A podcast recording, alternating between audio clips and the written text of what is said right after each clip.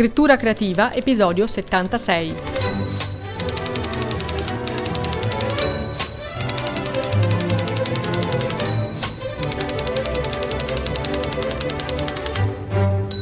Buongiorno amici, benvenuti a tutti. Eh, vi presento subito il mio ospite perché ci tengo che sia lui a presentarsi, visto che l'argomento di cui tratteremo oggi è un argomento molto molto interessante. Giovanni Lucarelli, grazie di aver accettato il mio invito, grazie di essere qui oggi con gli amici di Libroza. Eh, spiegaci subito chi sei, di cosa ti occupi.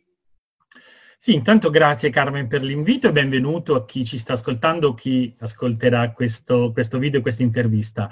Uh, quando mi chiedono chi sono, la prima cosa che mi viene in mente è il prof creativo, perché per una decina d'anni io ho insegnato all'università psicologia del lavoro all'Università di Urbino e sociologia delle organizzazioni all'Università di Ancona e il soprannome che i ragazzi mi avevano affibbiato era proprio il prof creativo, perché le mie lezioni, oltre a trattare argomenti un pochino innovativi, erano fatte in maniera un pochino più divertente, un po' eh, fuori dagli schemi. E quindi questo appellativo, diciamo così, mi fa molto piacere e mi viene in mente spesso. Però è una presentazione un pochino più seria. Mi chiamo Giovanni Lucarelli, sono sociologo e sono formatore e facilitatore in creatività e innovazione. Questo significa che aiuto le persone, i gruppi di lavoro, le aziende a sviluppare le loro abilità creative.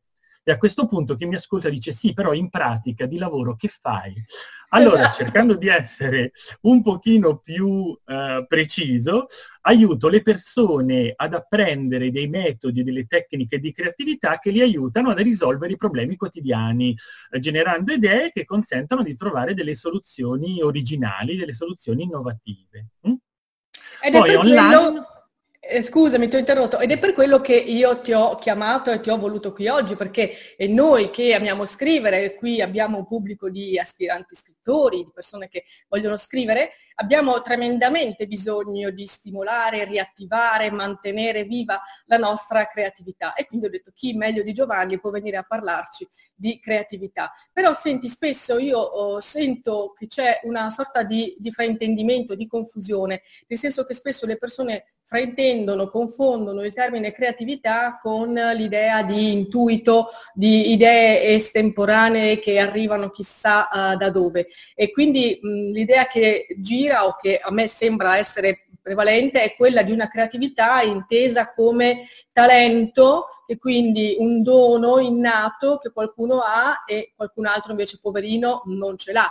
È proprio così? No, in realtà le cose sono proprio, eh, si trovano all'estremo opposto di queste osservazioni, eh, perché la creatività è un'abilità che è posseduta da tutti, in maniera maggiore o minore, e questo per tutta una serie di motivi. Io sto vedendo un pianoforte alle tue spalle, allora volevo farti questo esempio. Se vediamo un ragazzino o una ragazzina che sta di fronte a un pianoforte e, e, batte i tasti a caso, la prima cosa che ci viene in mente, guarda, si vede che nessuno gli ha insegnato musica o gli ha insegnato a suonare il pianoforte parte. Così come se vediamo un ragazzino o una ragazzina che non è in grado di fare dei calcoli, delle moltiplicazioni, le radici quadrate, diciamo nessuno gliel'ha insegnato. Quando invece vediamo una persona che non è in grado di generare facilmente delle idee, trovare soluzioni, il primo pensiero è, oh, si vede che non è nato creativo. Eh? Invece in realtà le cose appunto non stanno così. Perché? Perché la creatività, dicevo, è un'abilità e quindi è posseduta da tutti in maniera maggiore o minore. Anche qui, Carmen, non nascondiamoci dietro un dito. Ci sono persone un pochino più creative e persone un pochino meno. E questo dipende da una serie di fattori, poi se ti va li possiamo approfondire posseduta da tutti, dicevamo, e poi la creatività nei diversi studi, nei diversi approcci è comunque formata a un cuore formato da due elementi, che sono il pensiero divergente e il pensiero convergente. Il pensiero divergente riguarda la capacità di generare tante idee ed è forse un po' più vicino all'accenno che facevi tu, all'intuizione, all'insight che ci può arrivare magari all'improvviso mentre stiamo facendo altro. Però questa intuizione poi deve essere accompagnata anche dal pensiero convergente, che invece è il pensiero pensiero che ci aiuta a selezionare in base a determinati criteri, quindi non di pancia, ma in base a determinati criteri che poi la persona e il gruppo può anche esplicitare e mettere per iscritto, dicevamo in base a questi criteri il pensiero convergente ci aiuta a selezionare le idee in modo tale da individuare quella o quelle che sono le più promettenti. E tutto questo è molto interessante. Voglio ritornare all'esempio che hai fatto perché per me è, è, è, significativo. Giustamente tu dici, quando vediamo qualcuno che non sa fare qualcosa, la prima cosa che pensiamo noi è che nessuno gliel'ha insegnato. Quindi eh, diamo per scontato che ogni competenza debba arrivare tramite una formazione, un'istruzione. Ma allora il mio pensiero, proprio perché sono una ex insegnante, è questo. La nostra creatività dipende in qualche modo, è filtrata o addirittura può essere stata avvilita dal modo in cui siamo stati educati, istruiti, dal percorso formativo che abbiamo seguito oppure no? Ebbene sì, allora, ci sono studi interessanti che dicono che le nostre abilità creative dipendono per un 30% dal nostro DNA, quindi dal corredo genetico, e il restante 60%, quindi sono i due terzi, dipendono dall'ambiente. E come accennavi tu, sicuramente l'ambiente familiare, l'ambiente scolastico, universitario, formativo ha una certa incidenza. Giusto per fare un esempio, se un ragazzino o una ragazzina cresce in un ambiente supportivo, in cui c'è un buon dialogo, in cui c'è un incoraggiamento a sperimentare, anche a sbagliare, io penso un po' al metodo Montessori, giusto per fare un accenno, e quindi c'è un incoraggiamento a sperimentare a sbagliare per apprendere, sicuramente la creatività e il pensiero divergente vengono favoriti. Se invece un ragazzino cresce in un ambiente più rigido, in cui le regole sono molto formali, sono molto ferree e qualsiasi deviazione, qualsiasi divergenza viene criticata e punita, allora lì sicuramente c'è maggiore difficoltà nello sviluppo sviluppare il pensiero creativo. Mi viene in mente una battuta che fa sempre un caro amico che poi è il professor Alberto De Toni, che è il rettore, il magnifico rettore dell'Università di Udine, il quale parlando di innovazioni dice l'innovazione è una disobbedienza che è andata a buon fine. Quindi qualcosa che è uscito dallo schema che però ha funzionato, allora la chiamiamo, non la chiamiamo più disobbedienza, la chiamiamo innovazione. Un'altra osservazione, perché anch'io, insomma, come te sono stato insegnante, è questo, il sistema educativo scolastico è stato disegnato, insomma, in un altro secolo.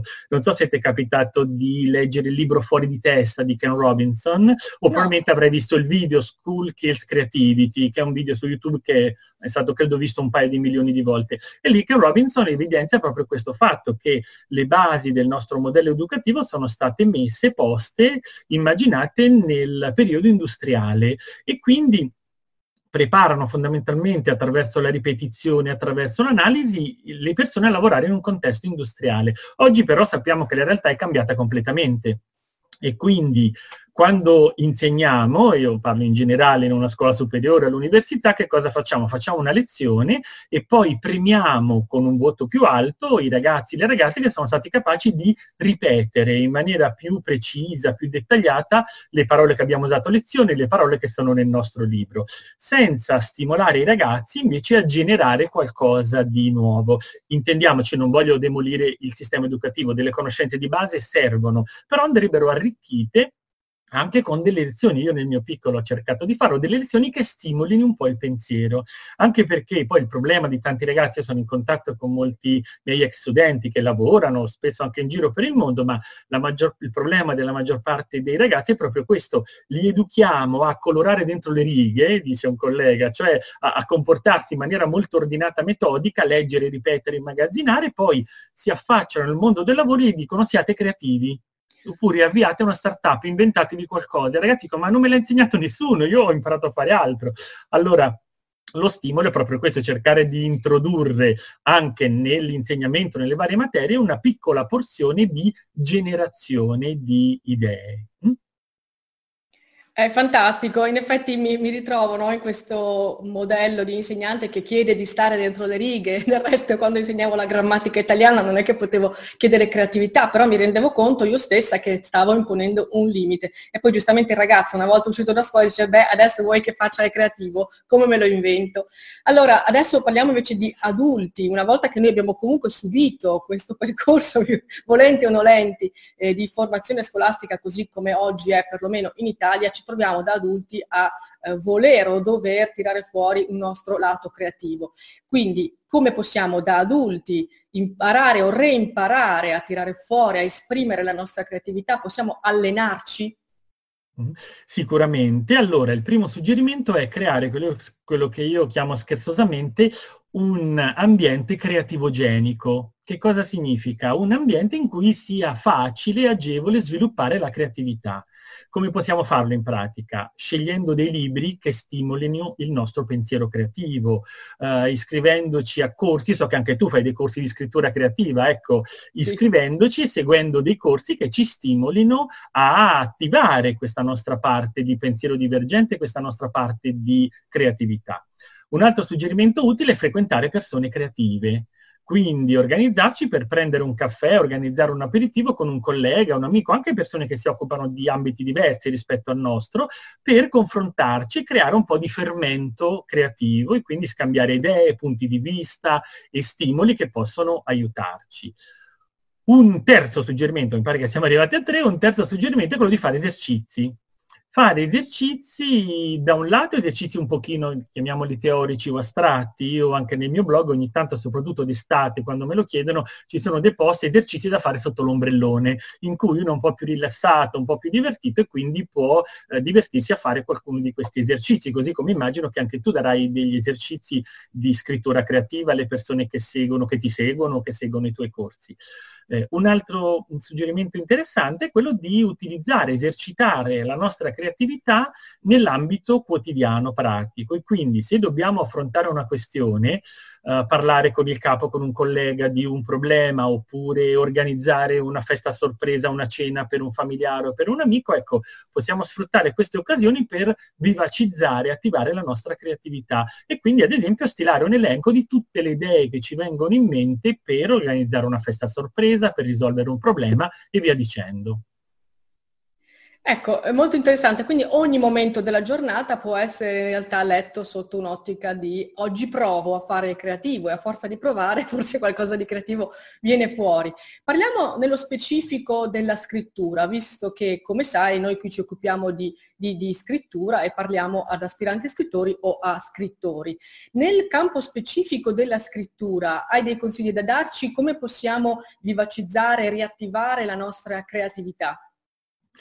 Sì, ci sono alcuni suggerimenti, ti parlo un po' della mia esperienza, io ho scritto tanti articoli e diversi saggi. Allora, il primo punto da cui partire secondo me è costruire una mappa con i contenuti. Quindi se devo scrivere un articolo un po' complesso, se devo scrivere un saggio, eh, comincio, metto nella mia mappa al centro il titolo del saggio e poi apro delle diramazioni come una mappa mentale in cui metto i titoli dei paragrafi. E poi all'interno di ogni paragrafo decido quali contenuti mettere come organizzare. La stessa cosa va vale un po' per la scrittura di un racconto, di un romanzo. Suddividiamo in capitoli, all'interno di ogni capitolo cominciamo a generare le idee per decidere che cosa deve succedere a quel punto della storia, a quel personaggio, a quella situazione. Insomma, quindi un primo suggerimento è quello di partire con una mappa. Un secondo suggerimento, quello che poi ti accennavo poco fa, è quello di generare tante alternative, perché le prime idee che ci vengono in mente solitamente non sono quelle più originali e quindi per intenderci, se nella nostra storia c'è un lui che deve incontrare una lei, la prima idea che ci viene in mente, che so, è quella di dire sono al bar e lui la urta con il gomito. Però se non ci fermiamo qui ma andiamo avanti possiamo generare tante possibili soluzioni e quando ne scriviamo 10, 15 sicuramente alla ventesima ci viene in mente qualcosa di molto interessante e originale. Quindi primo suggerimento costruire una mappa dei contenuti, il secondo suggerimento andare a generare delle alternative in modo tale da inventare via via una serie di spunti.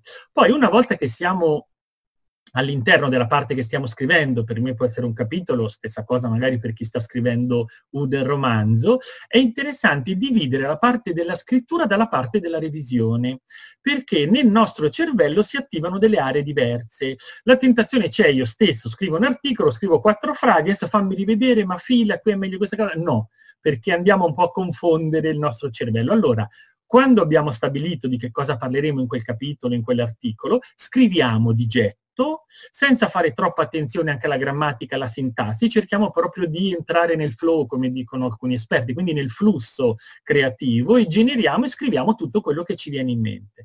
Una volta che abbiamo concluso questa fase, e può essere di qualche minuto o di qualche ora a seconda del momento della giornata, della nostra energia, della motivazione, conclusa questa fase, dicevo, passiamo alla revisione e lì andiamo a fare tutta una serie di editing o comunque di aggiustamenti, però lo facciamo in un secondo momento in cui attiviamo una parte del cervello un pochino più analitica, critica, che mal si accosta invece con quella fluida appunto generativa che abbiamo attivato in precedenza. Mm?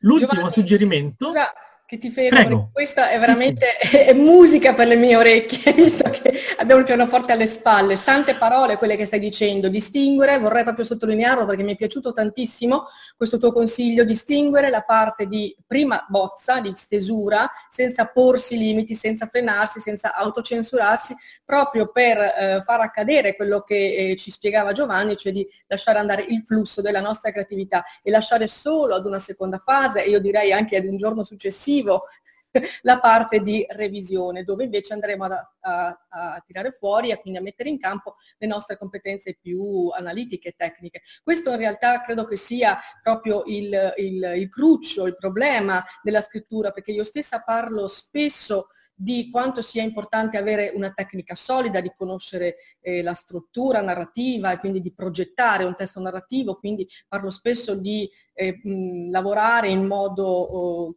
eh, strutturato, organizzato. Poi però mi rendo conto che d'altra parte stimolo cerco di stimolare chi mi ascolta anche la creatività facendo appunto o proponendo esercizi di scrittura creativa come tu hai detto. Bisogna, quindi tu ci stai spiegando che bisogna in qualche modo far convivere queste due realtà, ma bisogna farlo in momenti diversi. Ho capito bene? Sì, in realtà quello che poi facciamo anche nelle tecniche di creatività, negli esercizi, è prima attivare il pensiero divergente, quindi generare tante idee. Il pensiero divergente, io non l'ho ricordato, ma è un pensiero che eh, come primo caratteristica ha l'abolizione della critica. Quindi quando siamo lì a scrivere non dobbiamo dire ma piacerà, ma si usa questa frase, no, dobbiamo scrivere di getto tutto quello che ci viene, proprio perché il cervello, come dire, scorre lungo un, un stile di pensiero creativo divergente. Quindi nella fase divergente vale tutto, possiamo scrivere qualsiasi cosa, non ci sono critiche, giudizi e soprattutto puntiamo alla quantità, quindi più che scrivere una o due belle frasi, cerchiamo proprio di scrivere di getto. Finita questa fase, giusto quello che dicevi tu, l'ideale sarebbe anche a un giorno di distanza, una sessione, magari se abbiamo l'abitudine di scrivere la mattina, la mattina dopo o qualche giorno dopo, andiamo a rivedere, lì attiviamo invece il pensiero convergente, che è un pensiero che diciamo prima che è un pensiero analitico e quindi permette di valutare, perché serve anche questo, quale sia l'aggettivo più corretto, quale sia la costruzione della frase che rende meglio magari l'emozione o la, la situazione che stiamo descrivendo. Quindi questo sì. L'ultima cosa che volevo aggiungere è che può far sorridere nel 2020, ma è importante scrivere a mano. Perché qua, allora io dico, sono sincero, nella maggior, Nella maggior parte dei casi io scrivo al computer, che è più pratico. Però ci sono alcuni casi, soprattutto all'inizio, quando devo costruire una mappa mentale, oppure quando sono magari in treno, in aereo, mi capita di viaggiare spesso, ho un foglio di carta, un taccuino, comincio a buttare giù le idee a mano. Scrivere a mano, diverse ricerche hanno evidenziato che attiva delle aree del cervello che non si attivano quando scriviamo su una tastiera e, e, quindi sblocca in qualche modo anche delle aree più creative. A conferma di questo mi ha colpito molto quando ho letto un'intervista di Joël Dicker, che immagino conosci, è un romanziere abbastanza noto, ha scritto tra le altre cose La verità sul caso Riquebert, che è un po' il libro di maggior successo, ne ha scritti altri, tra l'altro sono dei romanzi piuttosto corposi ma ben costruiti, quindi io poi solitamente uno o due d'estate me li leggo volentieri, e lui dice, ripeto, sono del, dei personaggi descritti molto bene e delle trame anche molto ben articolate, e lui ha confessato in un'intervista alcune volte quando c'è un dialogo che non funziona, quando c'è uno snodo, anche perché spesso sono casi investigativi, che non riesce a sbrogliare, lui toglie il computer, prende carta e penna e comincia a scrivere a mano. E scrivendo a mano riesce a sciogliere alcuni di questi nodi, a superare alcuni di questi blocchi. Quindi, anche se può sembrare un suggerimento antiquato, se non vogliamo farlo sempre, mi rendo conto che scrivere sempre a mano sia più faticoso, però quando ci troviamo in un momento un po' di difficoltà o all'inizio del nostro lavoro, scrivere a mano sicuramente ci è di aiuto. Guarda, sarà antiquato, ma io sono piena di fogli con i miei appunti, tutti, tutti, gli schemi, nonostante abbia provato tante app di eh, appunti, di notes eh, sul telefono e sul computer e in sincronia tra l'uno e l'altro, sono piena di applicazioni, poi alla fine quando devo fare una mia mappa mentale, come dicevi tu, una struttura, una progettazione narrativa, finisco sempre sui miei cari vecchi fogli e poi tra l'altro io uso solo la matita, non so perché ho questa passione, quindi scrivo sempre a matita, mi dà l'idea di poter rivedere con più facilità. Poi in realtà non è che uso la gomma, taglio, però mi piace l'idea proprio anche il suono che fa la matita sul foglio di carta. Quindi sono antiquata, mi piace esserlo se questo è il, il vantaggio. Eh, Senti, tu prima hai parlato quindi di eh, sessioni, abbiamo detto che la sessione di revisione, di editing, di cura, di rilettura di un testo dovrebbe essere fatta meglio, con una certa distanza dalla sessione in cui invece abbiamo scritto. Eh, secondo me il tempo fa maturare le cose, fa riflettere meglio su ciò che abbiamo scritto, soprattutto se stiamo rivedendo un capitolo, addirittura un romanzo intero, dobbiamo prendere una certa distanza anche dai personaggi e dalla trama per essere più obiettivi obiettivi poi nel valutare quello che abbiamo scritto. Però qui si inserisce un altro piccolo grande problema per chi ama scrivere, cioè l'idea di cercare di costruirsi una propria routine di lavoro. Io dico sempre che cercare di creare il proprio spazio, che tu prima hai chiamato anche uno spazio creativo, che non è soltanto uno spazio fisico, ma è anche uno spazio temporale, una parte della giornata in cui io so che posso mettermi a scrivere, che dedico quei 15, 20, 30 minuti alla scrittura, è molto importante per dare un senso al mio lavoro. Però quanto la... Um, il rispetto alla creazione di una routine di scrittura può magari bloccare invece il flusso creativo, cioè è utile darsi una routine rispettarla o invece questo potrebbe limitare il nostro flusso creativo?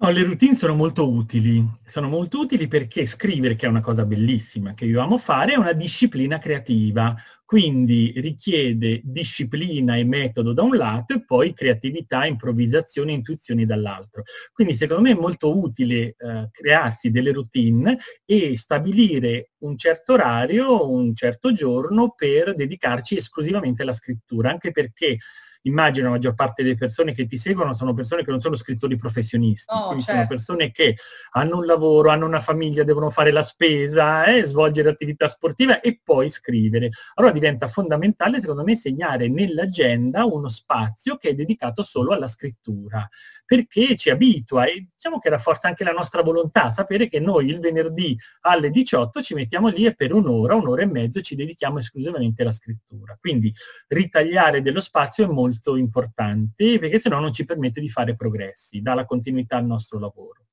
Un, ovviamente mh, ognuno di noi ha un tempo che, in cui preferisce dedicarsi in questo caso alla scrittura, va integrato. Alcune persone sono un po' delle allodole, quindi eh, sono più vivaci e attive la mattina, allora conviene alzarsi mezz'ora prima magari o trovare un'ora la mattina. Qualcuno che invece è un po' più gufo e quindi fatica a carburare la mattina, però poi la sera invece dà il meglio di sé, può mettere questa routine la sera. L'importante è che abbiamo riservato, come ti accennavo nella nostra agenda, uno spazio per scrivere. Un altro suggerimento, tu giustamente dicevi, creare anche uno spazio fisico. Allora, eh, io sono abbastanza minimalista in questo e quindi uno spazio veramente vuoto, un tavolo dove sopra ci sia solo il computer o carta e penna se abbiamo deciso di fare degli schemi, senza tante altre distrazioni. Uh, un'altra cosa che può aiutarci molto è una musica di sottofondo.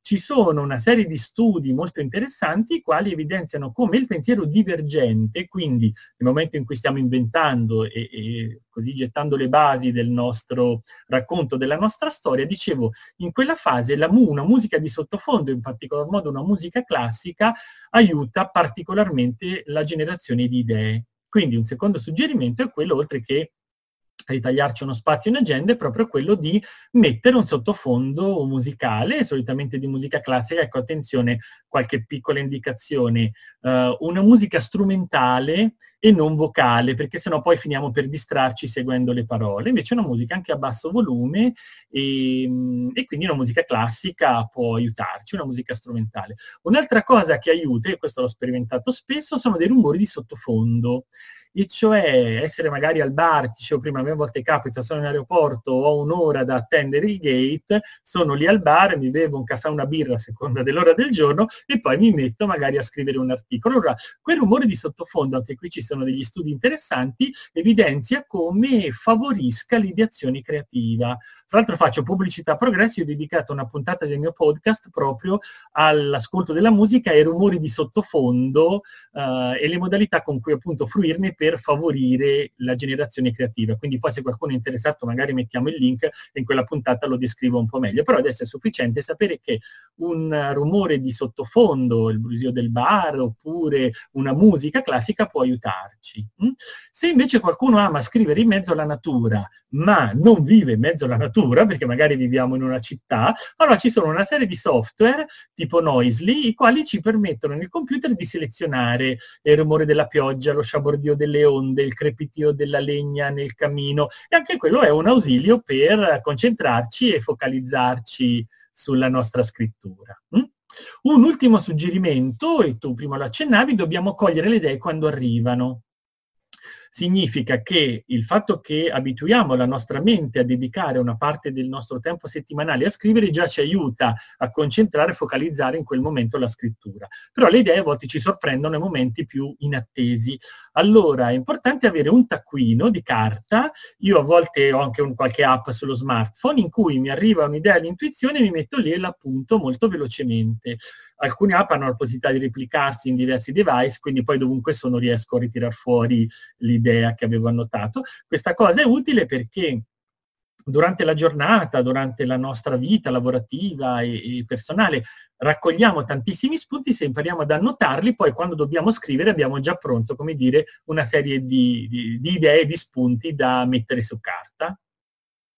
Infatti io ho sempre la mia agendina di carta con matita, ho le app, ma come ti dicevo preferisco alla fine eh, andare col gesto grafico che eh, mi, mi, mi, rispecchia di più, non so, lo sento più mio. E per quanto riguarda il numero di sottofondo, stavo proprio per citarti Noisely perché l'ho usato tempo fa, adesso è un po' che non lo uso, ma in effetti l'ho usato tempo fa e mi, mi, piaceva avere questo rumore, poi di giorno in giorno cambiavo, a volte mettevo l'acqua o lo sciabordare delle onde, a volte mettevo il crepitio del fuoco nel caminetto. È vero, un rumore di sottofondo, leggero ovviamente, non è il chiasso del mercato, però come dici tu, andare in un ambiente in cui c'è un rumore che è costante ma di sottofondo, eh, io non pensavo che avesse degli studi, che ci fossero degli studi che lo dimostrassero, ma in effetti può dare eh, la, la condizione, può creare la condizione per una scrittura più fluida. Lo confermo perché l'ho provato io stessa. Mm. Eh, Giovanni, tu hai accennato al tuo podcast, eh, dici di cosa si tratta, dove possiamo ascoltarlo e anche dov'è il tuo blog, come possiamo venire ad mm-hmm. approfondire questi argomenti interessanti seguendoti. Sì, è abbastanza semplice perché il mio blog si chiama www.giovannilucarelli.it. Allora, tenendo conto che Giovanni è il mio nome, Lucarelli è il mio cognome, bisogna solo ricordarsi www.it, che mi sembra uno sforzo cognitivo accettabile.